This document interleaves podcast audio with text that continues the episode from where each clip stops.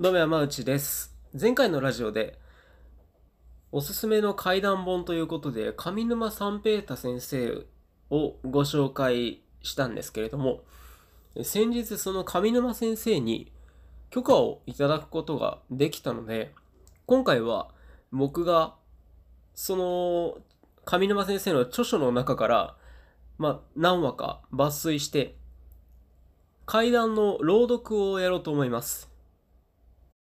で、怪談本を朗読するっていうのが僕もちょっと初めてなので、もしかしたらお聞き苦しいところもあるとは思うんですけれども、上沼先生の本自体はものすごく面白いので、ぜひぜひ、まあ、これ聞いて気になった方は、ぜひぜひ買って読んでみてください。それでは、始めさせていただきます。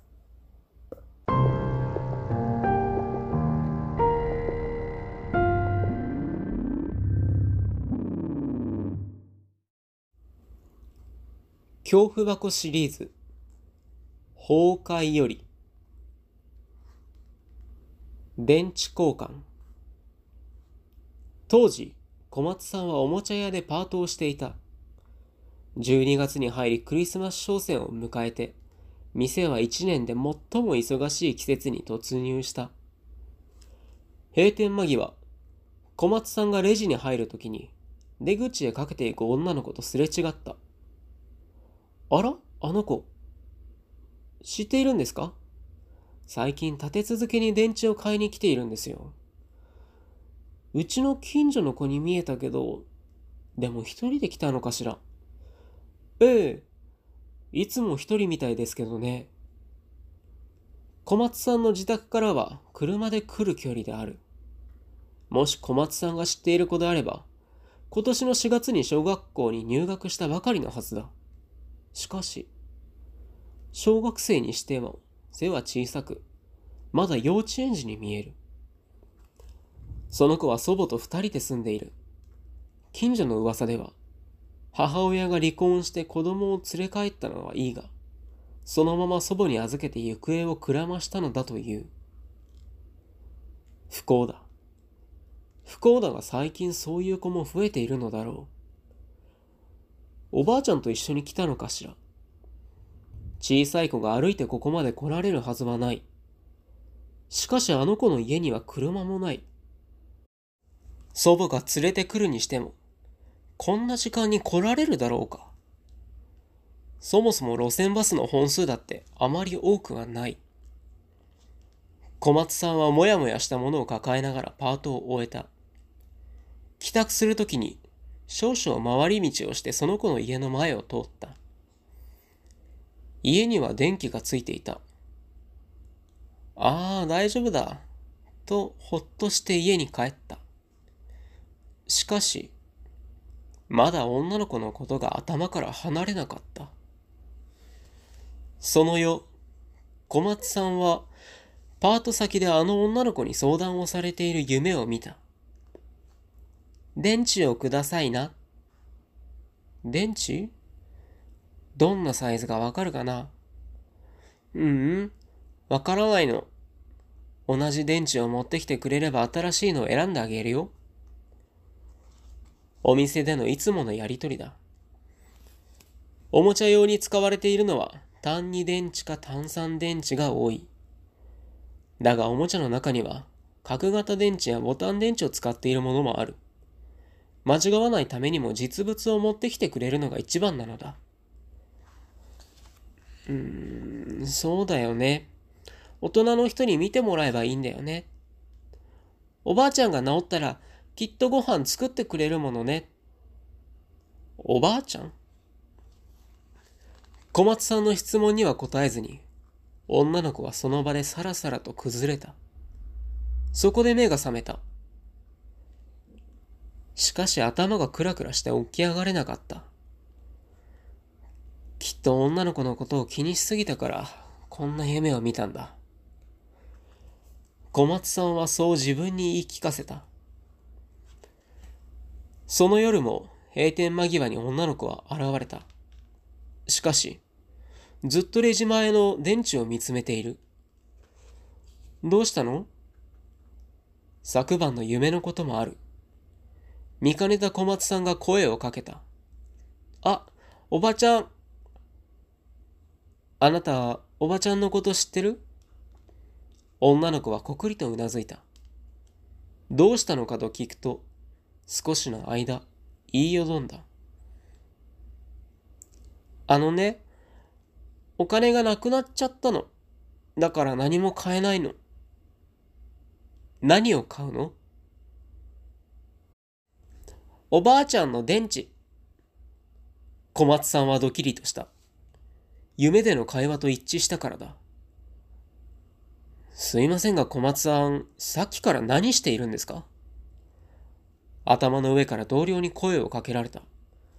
この忙しい時に手を止めて何をしているのか？と咎めるような口調だった。あの、女の子が、先ほどから小松さん一人でしゃがみ込んでましたよ。見回してもあの子はいなかった。帰宅時には再び女の子の家の前を通った。昨晩と同じだ。室内は電気がついている。車のウィンドウを下げて耳を澄ました。エンジン音にかき消されているのか、何の音も聞こえなかった。ウィンドウを下げたところで室温も下がっていく。エアコンの出力が高まり、エンジンの回転数が上がった。もう何も聞こえない。そのまま帰ってもよかったが、何か引っかかるものがあった。よく見ると門扉が半開きだった。胸が苦しくなった。そうだ。間違いなら謝れば済むことだ。おせっかいなおばちゃんと笑われたっていいではないか。なんなら女の子が欲しがってる電池の種類を聞いたっていい。小松さんは決意するとエンジンを止めた。車から降りて門から入ると呼び鈴を鳴らした。返事はなかった。二度鳴らしても反応がない。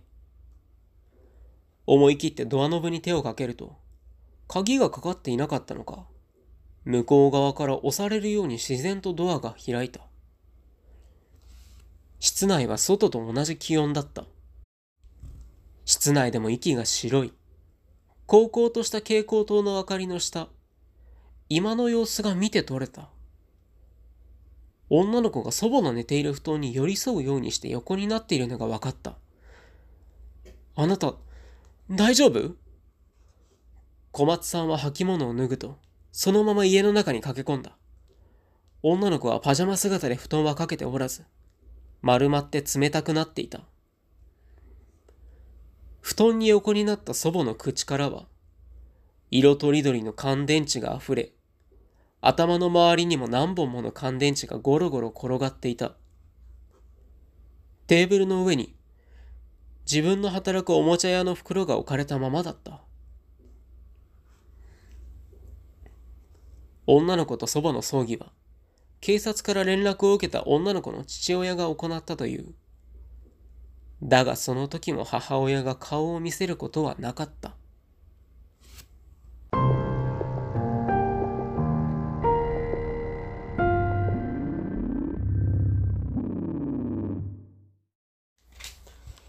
実話怪談寒気草より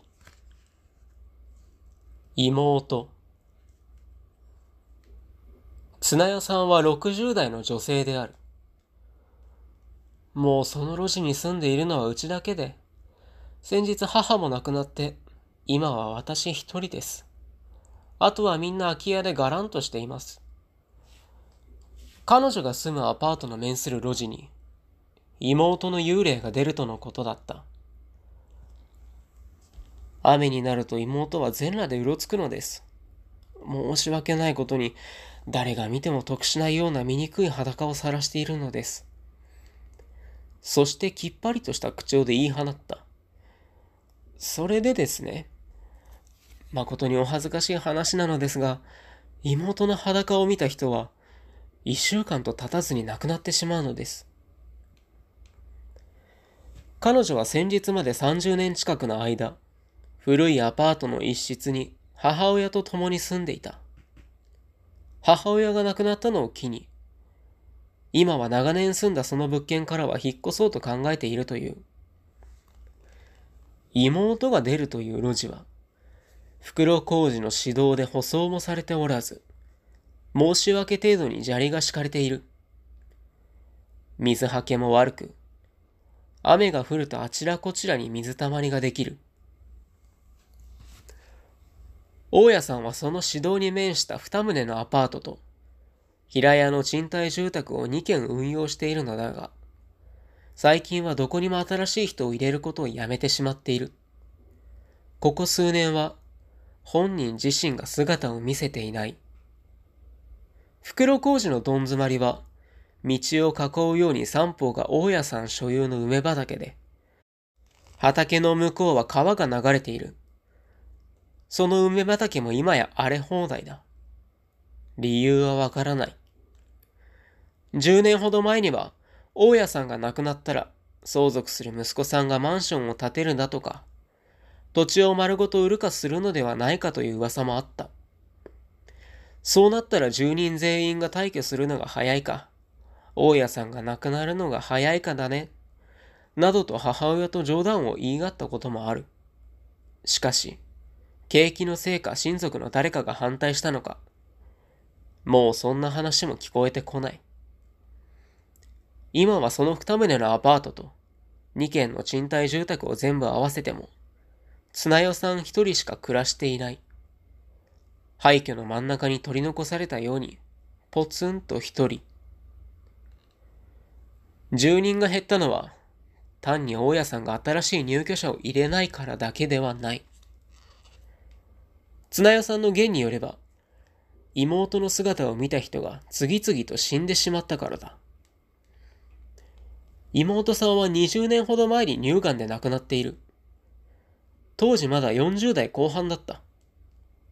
小さな会社の事務員をして、気がついたら根気を逃していて、調子が悪くなったと思ったら癌で、すぐに手遅れになって、あっという間に死んでしまった。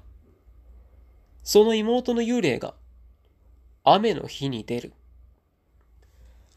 おばさんパーマに中年太りでだらしなく体の線が崩れたシルエット。服を着ておらず、墨でも塗ったかのように真っ黒な肌。母親と綱代さんにはそれが亡くなった妹だとすぐに分かった。雨の日になるとよく見かけた。はじめの頃は母親も、みっともないからせめて服を着てくれればいいのにと、見かけるたびに嘆いた。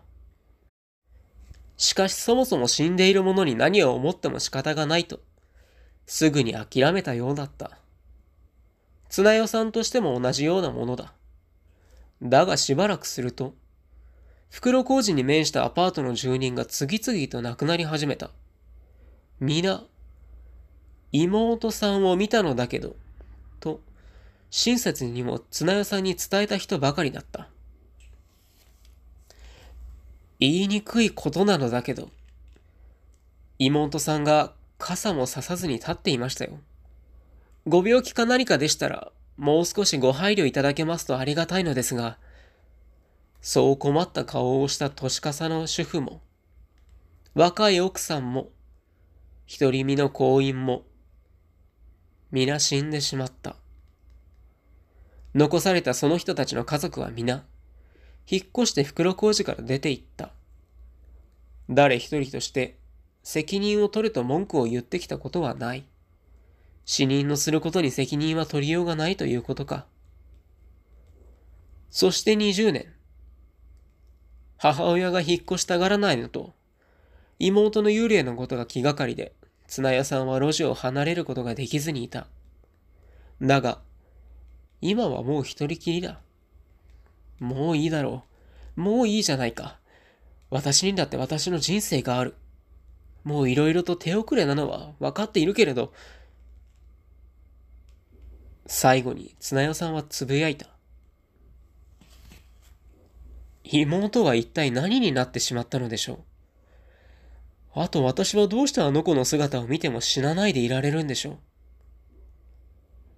本当に早く終わってくれればいいのに。本当に早く消え去ってくれればいいのに。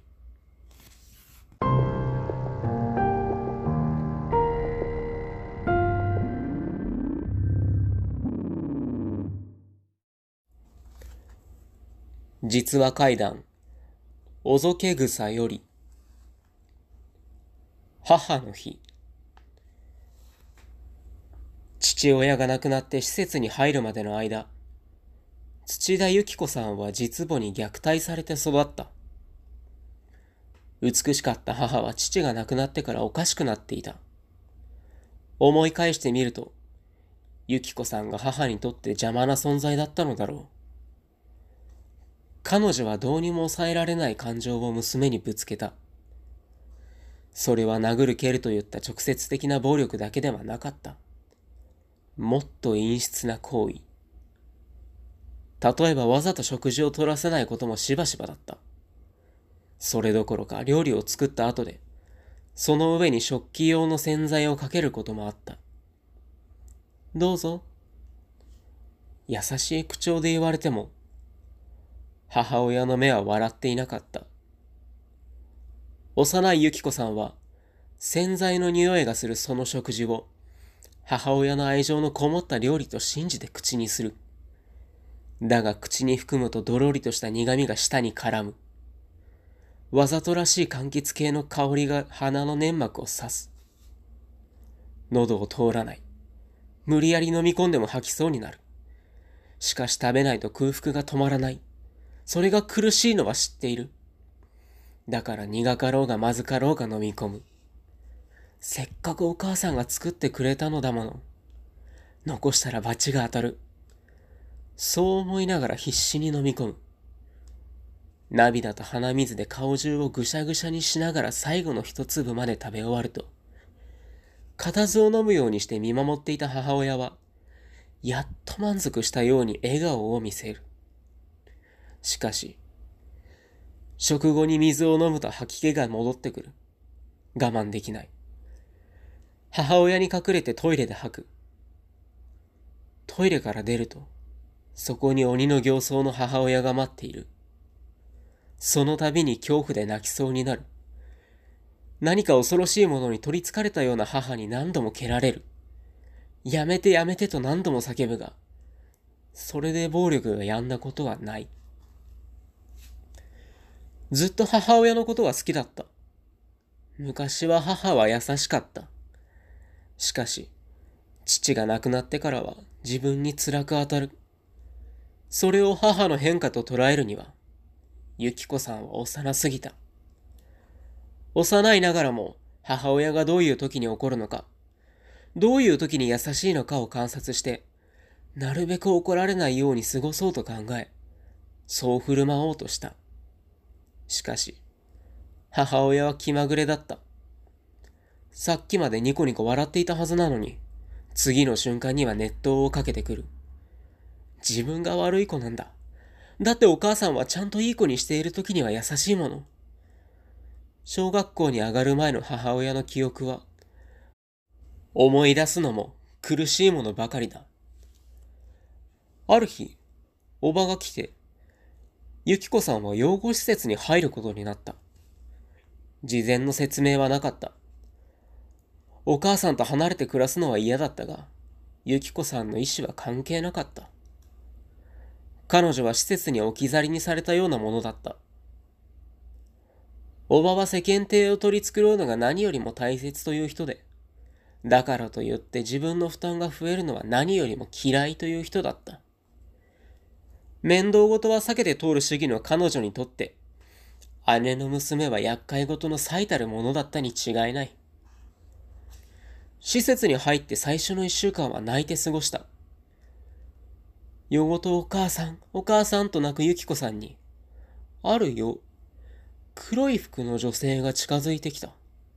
施設の職員だろう。ぐずる彼女に、その職員は優しい声で声をかけた。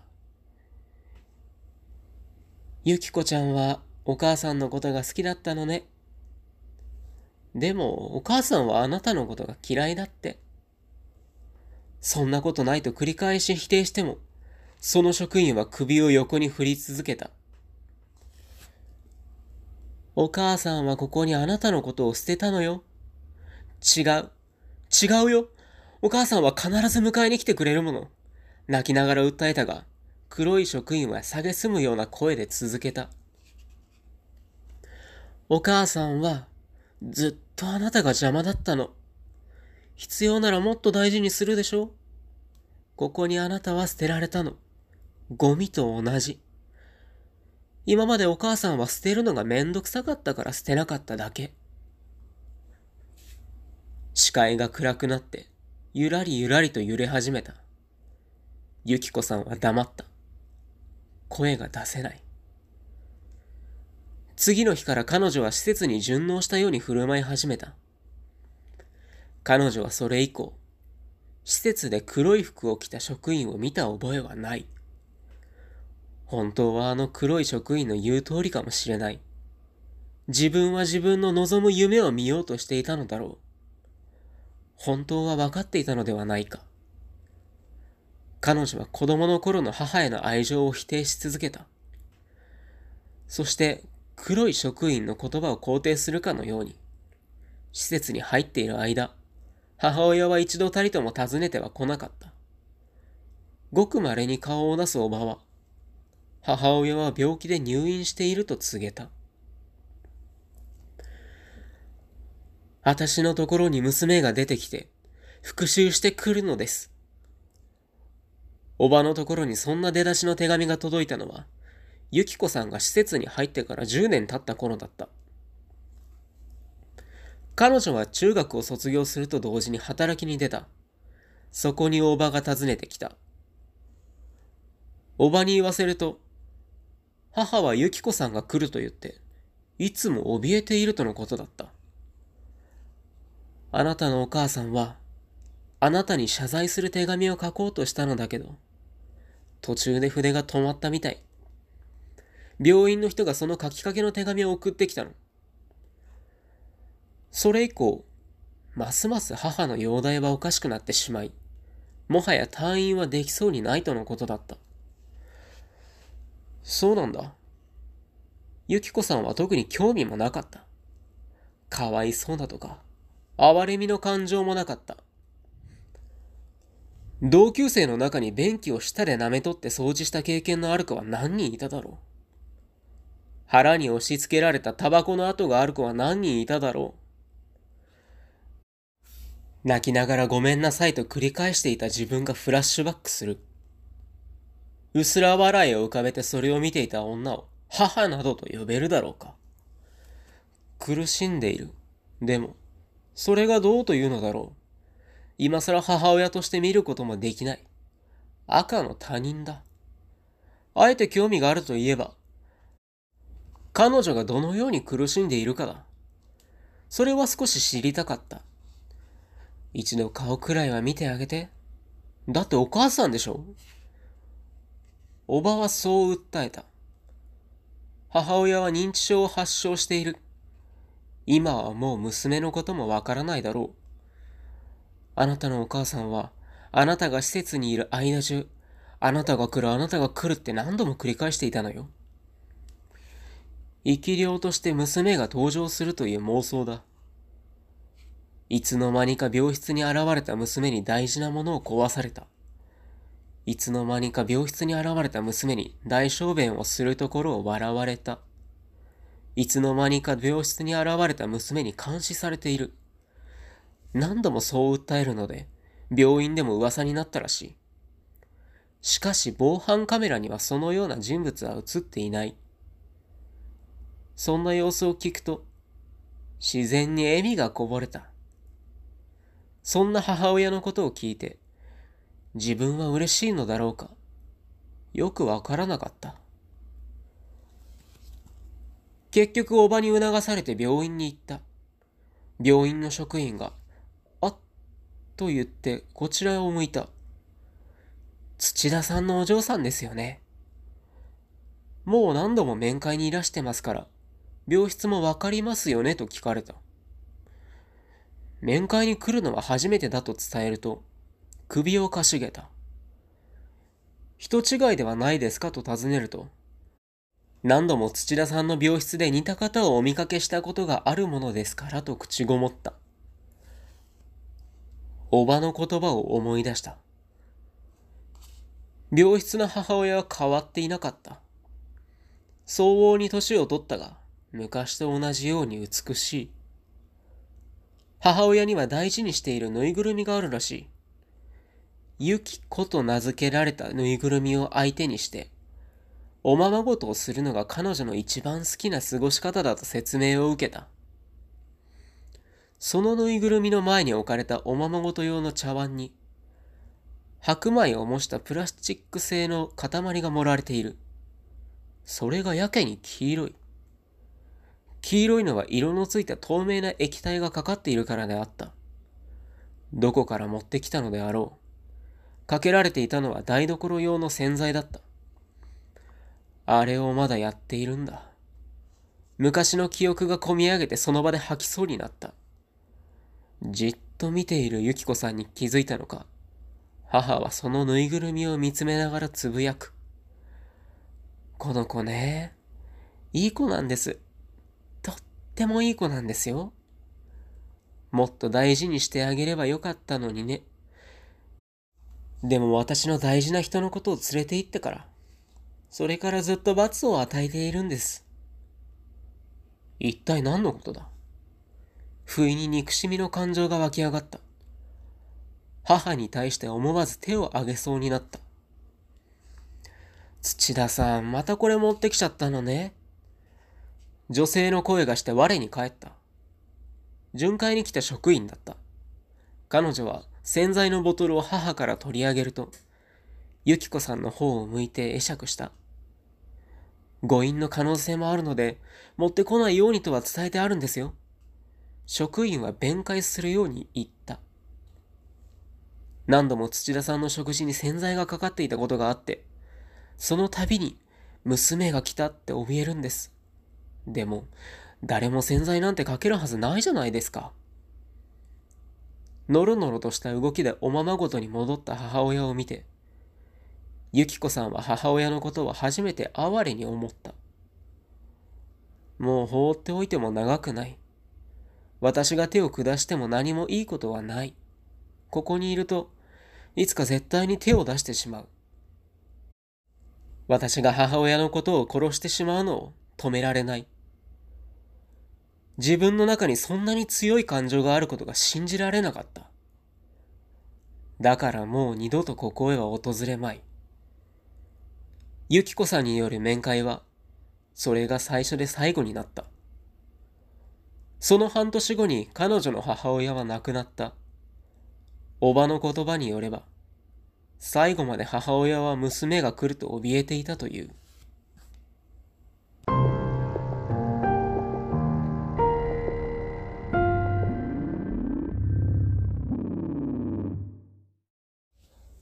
はい、ここまで聞いていただいてありがとうございました。今回朗読をさせていただいた上沼三平太先生の本っていうのが、えー、3冊ありまして、恐怖箱シリーズの崩壊。でもう一つが、実話怪談おぞけ草。最後に、実話怪談寒気草。この3冊から1話ずつ抜粋して朗読をさせていただきました。これ伝わりましたかね？僕が言ってたもう嫌な話が多い。人が不幸になったりとか、人が亡くなったりする話がすごい多いんですよね。で、まあ、あの、著者である上沼先生自身も、そういう話を集めて書いた本ですっていうのはおっしゃっているんですよ。意図的にそういう話を集めた本ではあるんですよね。まあ僕的にはそういう嫌な話っていうのが、あの、ドストライクだったみたいです。で、紹介した3冊以外にも、すごい面白い本たくさん出されているので、で、まあもちろんね、ご紹介した3冊にも、他にもいい話たくさん収録されているので、皆さんぜひ買って読んでみてはいかがでしょうか。それでは、お相手は私山内でございました。ご視聴ありがとうございます。